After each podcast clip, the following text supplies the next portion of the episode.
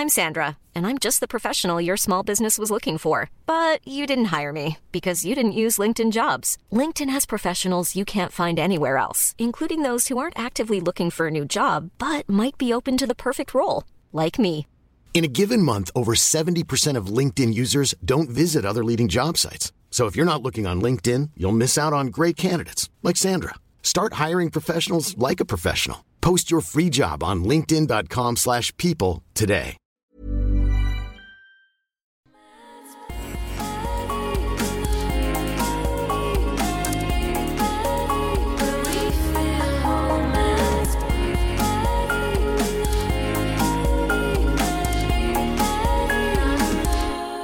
Welcome back, everybody, to Private Education. Neither myself nor Andrea are in our regular locations at the moment. We've gone rogue. We have gone rogue. I am on a very short little family trip to Cork, and Andrea is on a very long romance trip to Los Angeles still. Yes, she's still there, people. Romance trip, that's hilarious. So we're going to, because we're both sort of semi on holidays, we're going to do a relatively quick episode. No, we a say quickie, that, if you will. Yeah, we do. We always say that, and then they never end up being quick. But this is actually going to be quick. So we have two things. One is a listener query that I got in via Instagram, which kind of I read briefly, and I was like, oh my god, we have to do this, and I marked it as unread again, so I'd come back to it because it's really, really interesting, and kind of. Sort of in the same ilk as the last couple we've done. It's like a live situation, as in these people are engaged to be married, so our advice could potentially give them guide. Like, I'm not going to say we're going to cause a marriage or not, cause no marriage, but it could help. Oh, it's very early in the morning for that level of responsibility. 8 a.m. It is 8 a.m. Yeah, it's 4 for me, so I'm like. Yeah. You're ready to break up a marriage. You're raring to go. No, I don't want that to happen. Okay. But the first thing we're going to talk about is a tweet that I saw the other day, which I liked and I retweeted, and I liked a couple of follow-up tweets that belong to it. And it simply said, it's from a woman named, I think it's a woman anyway. Her name is Raquel Gates. I haven't checked her pronouns actually, but her tweet said, men, if your girlfriend is finishing a marathon, accepting an award, walking the runway to close out the collection that she designed, or taking a moment to celebrate any big individual accomplishment that she worked hard for, this is not the time to propose to her. And she sent a follow-up tweet saying, also, women, if your man does this, break up with him. So pulling no punches is Raquel. Absolutely not. What she's all in. What do you think? What's your initial reaction? I kind of understand. I kind of understand where she's coming from, because let people have their moment. And it also reminds me, and it's different too, but kind of reminds me of, do you know when bridesmaids get engaged at their friends' weddings? Yes. You ever see that? Angry vibes. Yeah. Yeah. And it's like, whoa. No, this is somebody else's day. And a lot of the time the bride's in on it, but still they probably don't feel like, what if someone says to you, I've got this really good plan, I'm going to propose at your wedding. You probably feel like the ultimate bridezilla to be like, no, you won't. Don't. That's not happening. But it's so true. Like never mind a bridesmaid getting engaged. I think anyone getting engaged or announcing a pregnancy or any of those things at any occasion. So say like, I don't know, say I was having a birthday and someone was like, I'm pregnant. Like obviously straight away the event is the excitement focus of the event is no longer on the person the event is about. 100%. Which I just think, I mean, look, don't get me wrong. If one of my friends had announced that they're engaged or pregnant at my wedding, I would have been absolutely delighted for them. There is no getting around that. But I actually think it's unfair to them in a way. Yeah. Because you like their special day is now forever merged with yours, So like, this is it. I don't know. And like, interestingly, a follow-up tweet. So somebody else came in. Yeah. Responded to Raquel and said, wait, as a woman, I don't understand why. Why is that bad? And I mean, first of all, it takes the attention. Like if you have worked, I mean, you have a PhD, Andrea Jane Doyle, you have worked hard and achieved something mega. And if on the day of your graduation, a man had walked up and proposed to you, well, first of all, you would have been like, get away, stranger. But yeah, she would have been hilarious. If you had been in a relationship at the time, yeah, and they had proposed to you, I would have taken it into my own hands and gone over and punched their lights out, because you have worked for 4 years to achieve this thing. This day is about you. This day is not about what a man is doing for you, or, you know, like it comes trying to make it special enough. It's already my achievement special. Is special. I don't need you to boost that with your proposal. No. Yeah. And it's almost that thing of like, oh, you're, you know, the collection you designed, the art gallery that your painting is in, whatever the big thing is, it's like, well, that's not important unless me as your partner gets involved and does something to take the attention and bring it on to what I'm doing. So like, it's not even, you know, there's probably men out there thinking, oh, but that'd be a really nice thing. You know, they're having this really special day. They've achieved this big thing. And now I'm coming in and making it extra special. No, all you're doing is taking the limelight and shifting it onto a societal like norm of marriage, which, I mean, it just, what it says to me is like, marriage is an equally brilliant achievement as a PhD or a marathon or a collection that you've designed. And I don't think it is. I am forced to agree, to be honest with you, because the thing about those things are they're solo achievements a lot of the time. And I mean, obviously there'll be a team behind you, or you're working with pals, or, you know, you get there, but it's for you, where marriage is meant to be about two people. And for somebody to rock into your thing that you put all your work into and go, let's make this about us now. It's like, no, absolutely not. This is me. This is my day. Leave me be. Do it tomorrow. Do you know what I mean? Do it next week. And on top of that as well, marriage, for me anyway, I don't know how you feel, but it doesn't come into a category of an achievement for me.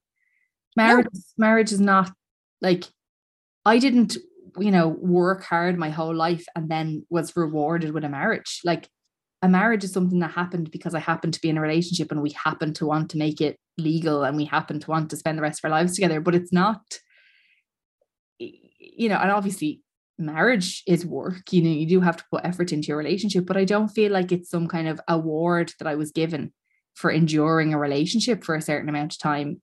Do you know what I mean? I don't see marriage in this, even in the same category as, you know, getting your degree or getting a new job or, you know, get whatever the achievement might be, big or small.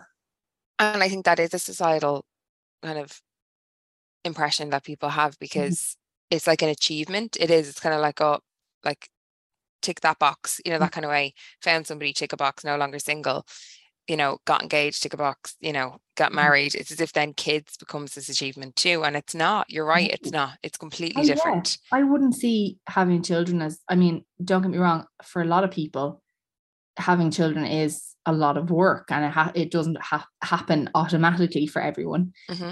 But I still don't think of it as, I just don't think of it in the same category as an achievement, like a professional achievement, or, you know, and I don't mean that one is more important or less important. It's not that, but I just think that, like, you know, when it comes to getting proposed to on a day that's already big for you, like it just jars with me completely. And and there was another interesting subtweet, or not subtweet, like you know, tweet underneath that thread that said, but also the guy is just piggybacking on an event that he had no part of. And then it says, like, dude, pick a day, make some plans, which is fair. It is. What they're doing there is they're going, it'd be great if I proposed to her at the end of the marathon, because I won't have to do anything then. And it'll be, you know, there'll be a buzz and there'll be a this and that. And everyone's already there. It's ideal. There. Exactly. Yeah. Which I think is nonsense. The same applies if you're at a wedding. The same applies if you're at some kind of birthday party. The same applies, you know, people are there. There's probably music playing. Like, you literally as a proposer, because it's obviously not all going to be men, but as the proposer, you don't have to do jack shit because it's already been done. Literally just bend the knee and then you're golden in that situation. What do you think about the notion that public proposals, regardless now of whether they are stemming from an achievement or, you know, whatever, do you think public proposals, like, and I mean very public, like on a stage or at a concert or like any of those really, really, really public ones, how do you feel about putting someone on the spot in those instances? Like whoever is the proposee or proposer, how would you feel if you're put on the spot like that? Absolutely. I'd die on the spot. I'd be dead. I'd be like it's such an important, special moment in your relationship, and to share that with like people you don't know. Do you know what I mean? Like, yeah. If you're at a concert and it's like, I seen Harry Styles' a concert proposal, and look, like that might be someone's idea of a great time. Yeah, for me, no. For me, absolutely not. No. Oh, I would die. I would melt into the ground. I'd try and crowd surf either away or get lost in the crowd, and I'm gonna be like, no, and just Andrea just does a stage dive. Honestly, and escape. But apart from the fact that, like, you know, personal preference for you and I would dictate that neither of us want a particular public proposal. Now, when I say I want, I've already been proposed to, so cancel. That's fine. But your current husband would not be impressed. My current husband would be like, what are you talking about? But the other side of that coin is, what if the person wanted to say no? This is it. You're basically saying, we're doing this now. Yeah, I think what would happen is, actually, instead of if I was stuck in, if I was like a deer in headlights in that situation, and somebody was like, will you marry me, in front of the masses, and you know, there was no escape route, so to speak, I'd probably say yeah, and then immediately when we were on our own be like, absolutely not, this doesn't count. No, absolutely not, I'm never going to marry you because this has happened, but this is not the proposal. This is not the day. Not what happens. This is not what I want.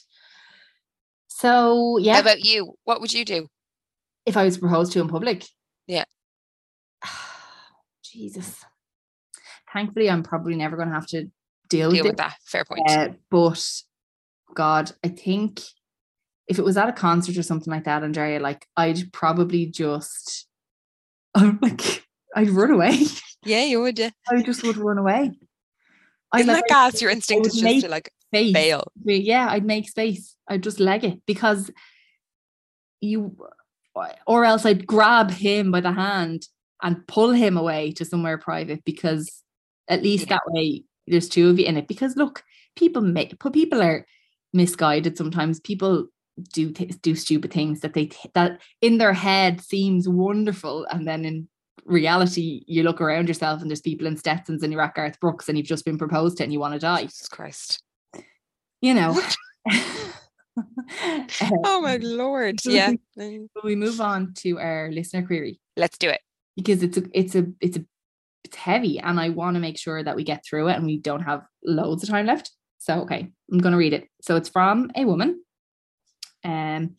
I'm not going to obviously give any identifying details, but here it is. And just for listeners, Andrea hasn't heard this yet either. This is her first time. There's never been a faster or easier way to start your weight loss journey than with Plush Care.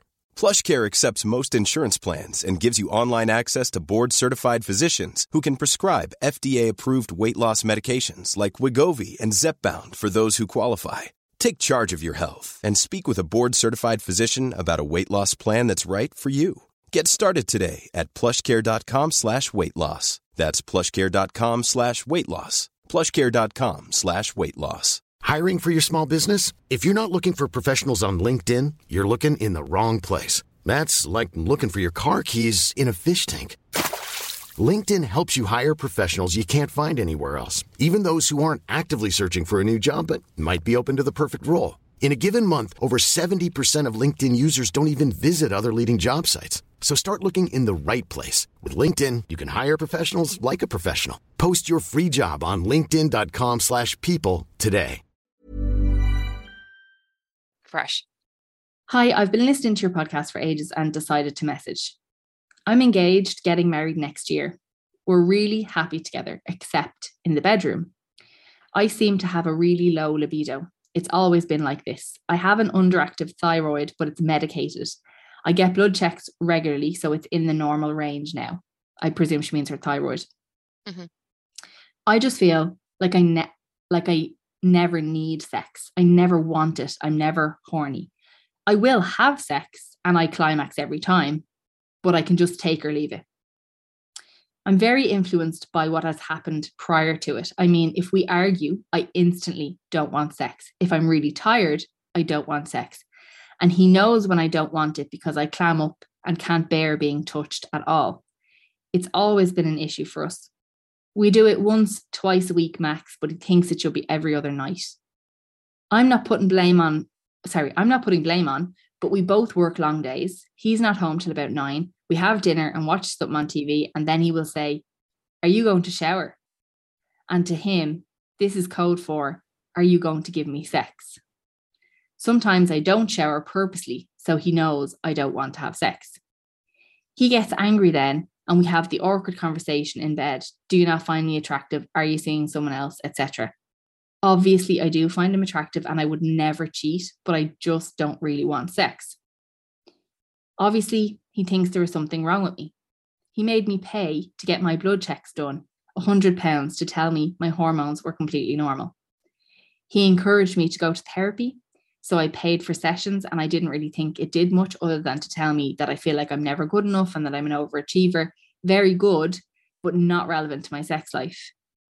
He encouraged me to get antidepressants, as sometimes I feel a bit down and anxious, so now I take some. Great improvement in my mood, but no change in my sex drive.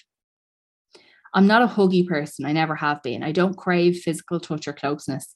I love his company and we make a good team, but I just don't lust after him. I've never lusted over anyone, male, female, celebrity, nothing. I don't masturbate, like I don't ever have any desire. He said he can't live like this. It's been 10 days since we've had sex and it leads to massive arguments, which puts me off even more. He said now that he can't go on like this with a wife that won't have regular sex. Bear in mind, they're engaged. Mm-hmm. Sometimes earlier in the day, I find it easier, but I work 8 to 6 daily and his shifts are usually as far as 8 or 9 p.m. So that option is only there every few weeks.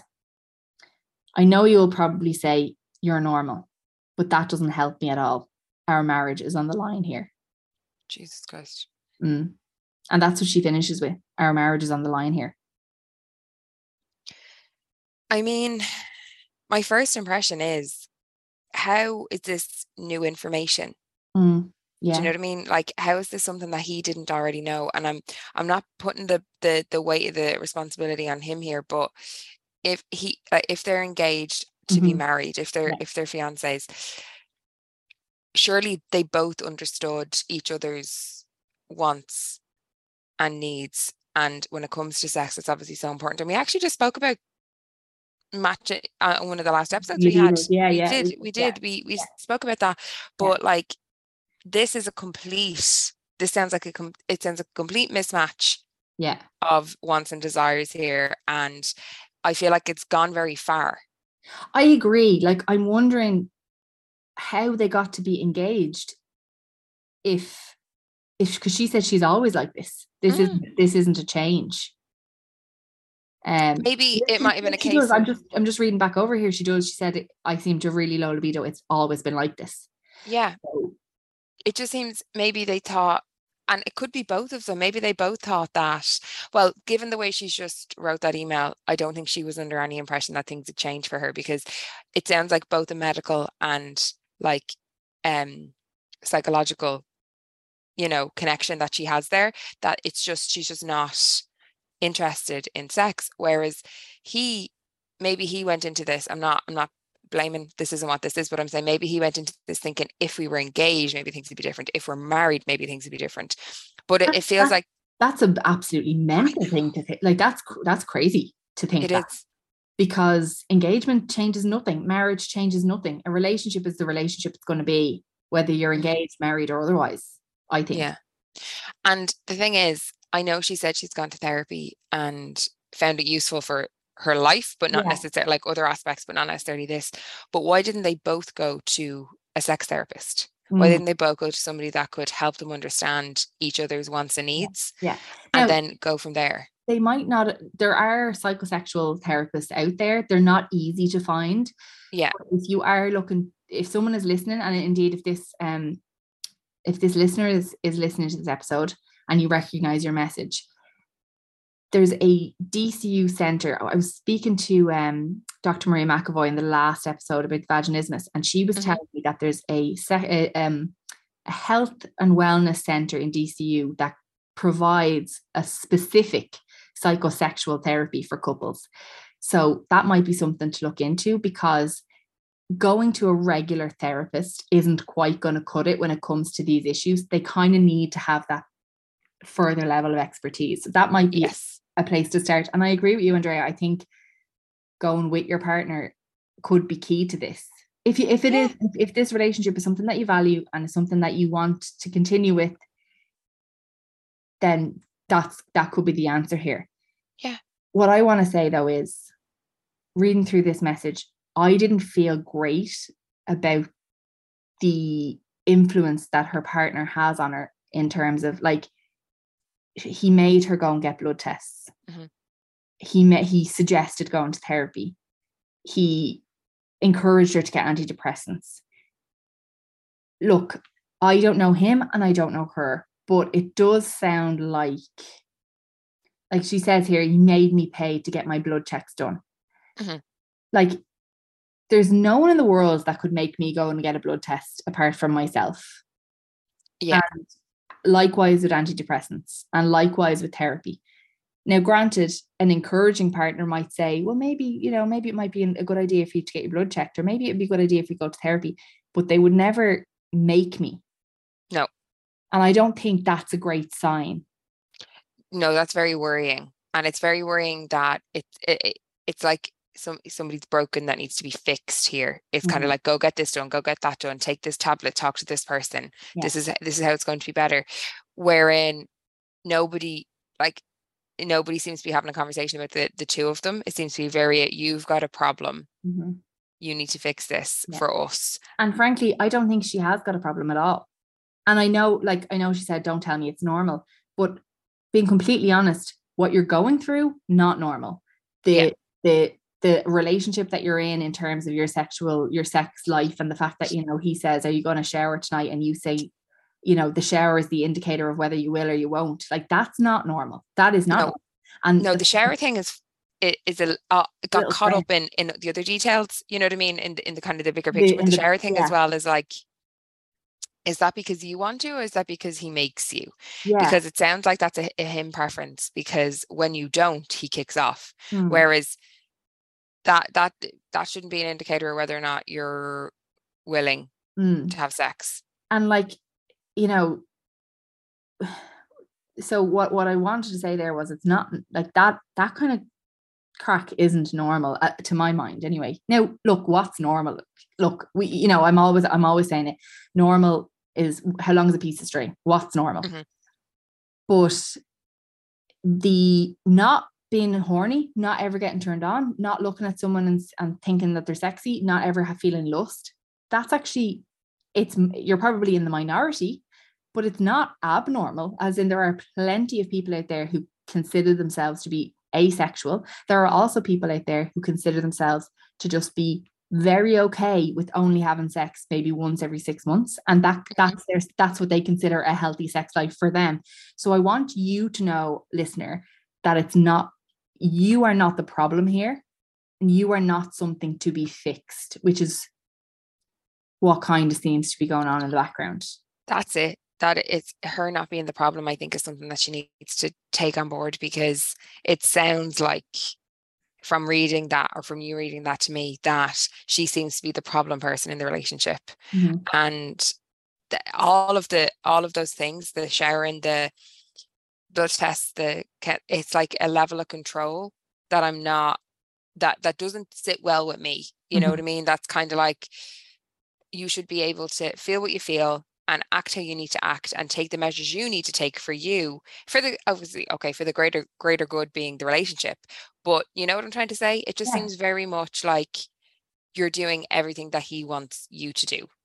to try and fix yourself. But you are not something to be fixed. If that is what you are happy with, if a less active sex life is something that you're okay with, that should be fine. And realistically, your partner, granted, you're in a relationship, it's a two-way street, there has to be some level of compromise. But for someone who could probably have sex twice a year and be happy enough with it, going from that to twice a week, that's very much not a compromise. That's very much doing what he wants to do in this situation, I feel. I also think getting angry when he wants to have sex and you don't, him getting angry and then having the conversation about it, do you not find me attractive? Are you seeing someone else? Like, look, put it this way, any relationship I've ever been in, none of them have been perfect. But if ever there was an occasion where I didn't want to have sex, the first line of questioning wouldn't be, are you seeing someone else? Mm. The first line of questioning would be, well, actually, most times there probably wouldn't be questions. If there ever were questions, it would be, are you okay? How are you feeling? Do you feel, are you in form? Are you feel like it would be concern rather than you're obviously sleeping with someone else. That question strikes me as a little defensive maybe, and a little bit,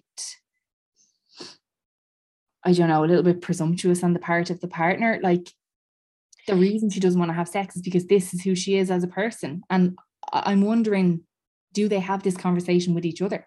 Has she said these things to him?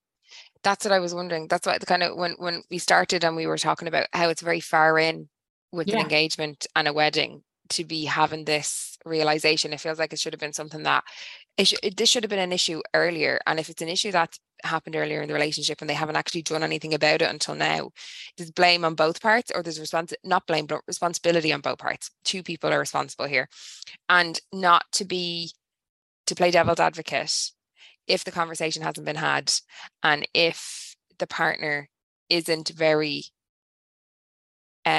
emotionally intelligent, without seeming like I'm throwing it that's not an insult, but if they're not very emotionally intelligent and they're not very capable at communicating, it sounds like they're being defensive, probably because they feel completely out of control themselves. So the way that he's reacting could be a reaction to not having sex and not wanting to have sex, and he just hasn't got the capacity to stop for a second potentially and say, what's going on here for you? He's taken it as a slight on himself because he hasn't got, they just, maybe that channel hasn't been open yet for them to have the conversation. So I think that kind of brings us to what our key pieces of advice would be. I think the first thing would be, if you guys haven't had these conversations with each other, like if you're listening, if you haven't sat down with your fiance and said, this is what my sex drive is, this is how it's always been, this is probably how it's always going to be, I'm healthy, I'm happy, that's just who I am. If you haven't articulated exactly that in those words, honestly, to your fiance, that is step one, because you cannot possibly, I mean, you can, and plenty of people do, but I think if you want to have a very healthy marriage, and if you want to have a healthy ongoing relationship with this person, whether it's marriage or otherwise, that conversation is like, that needs to happen yesterday. It needs to happen so soon, because they need to know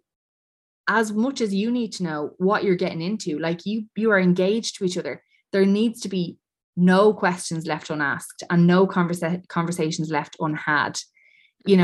I remember when I, just before I got engaged, I remember thinking, if I ever get engaged, I'm going to need to have, the children conversation, and we're going to have the, where do you want to live conversation? And you have to have the, do you want your potential future children to have a religious background conversation? Those kind of really big, life altering, fundamental conversations. And being completely honest with you, sex life and preferences in that department are, that is one of those questions, like it is. So those conversations need to be had. I think the second piece of advice is probably therapy. Yeah. And I think that place that you mentioned in DCU is the way to go, because you're completely right. You can't rock up to just a regular counsellor or a regular therapist that hasn't got expertise in this field, because they won't be able to guide you as well. You could, but they won't be able to guide you as well as this centre. So I think that would be excellent, and potentially we could share some some details in the show notes. There you go, thank you. We love the show notes. We love the show notes. Catch us in the show notes about that. Yeah. And no, but we definitely will put some psychosexual therapist contact details in the show notes, because there's no getting around this. This is not going to change. Mm-mm. Like, even if it changed temporarily until you got married or something, I mean, long term, that is fundamentally who you are as a person. Like, those sorts of things don't just all of a sudden fall away in my experience. No. And I think the change needs to be, you're like saying it's not going to change, and, you know, like trying to change it won't happen overnight, whatever. I don't think the change should be related to her. Yes. I think the change should be the approach they take and the way that they tackle this. I think that's where the change needs to happen, because the arguments can't continue, and it's not healthy for her to be blood tested up to the nines just because they think that's going to help, you know? No. And I do think that those kind of get blood tests, get antidepressants, try this, try that, that is very like, I'm going to fix you and I'm going to mold you into the woman that I would like to be married to. But that's actually, that's quite unhealthy. Like, you have to love the person for exactly who they are before you marry them, or else, I mean, you can't change a man no more than you can change a woman. So I just think that's something that, you know, will need to be discussed. Like Andrea said, we're going to put notes in the show notes. There you go. That's a good one, Aisling. Like, well done, you. You're a podcast presenter and you're saying shit like that. Why anyone listens, I don't know. No. Clearly. From Los Angeles and from County Cork, much less glamorous County Cork. Although County Cork, the real. I'm telling you, where you are looks gorge. It is. In fairness, it's beautiful. We're in Fota, so it's real hot. And I'm going to go and jump into the swimming pool now. So until next week, thank you so much for listening to this slightly shorter than normal episode. And until next week, stay safe. Have fun. Goodbye. Bye, guys.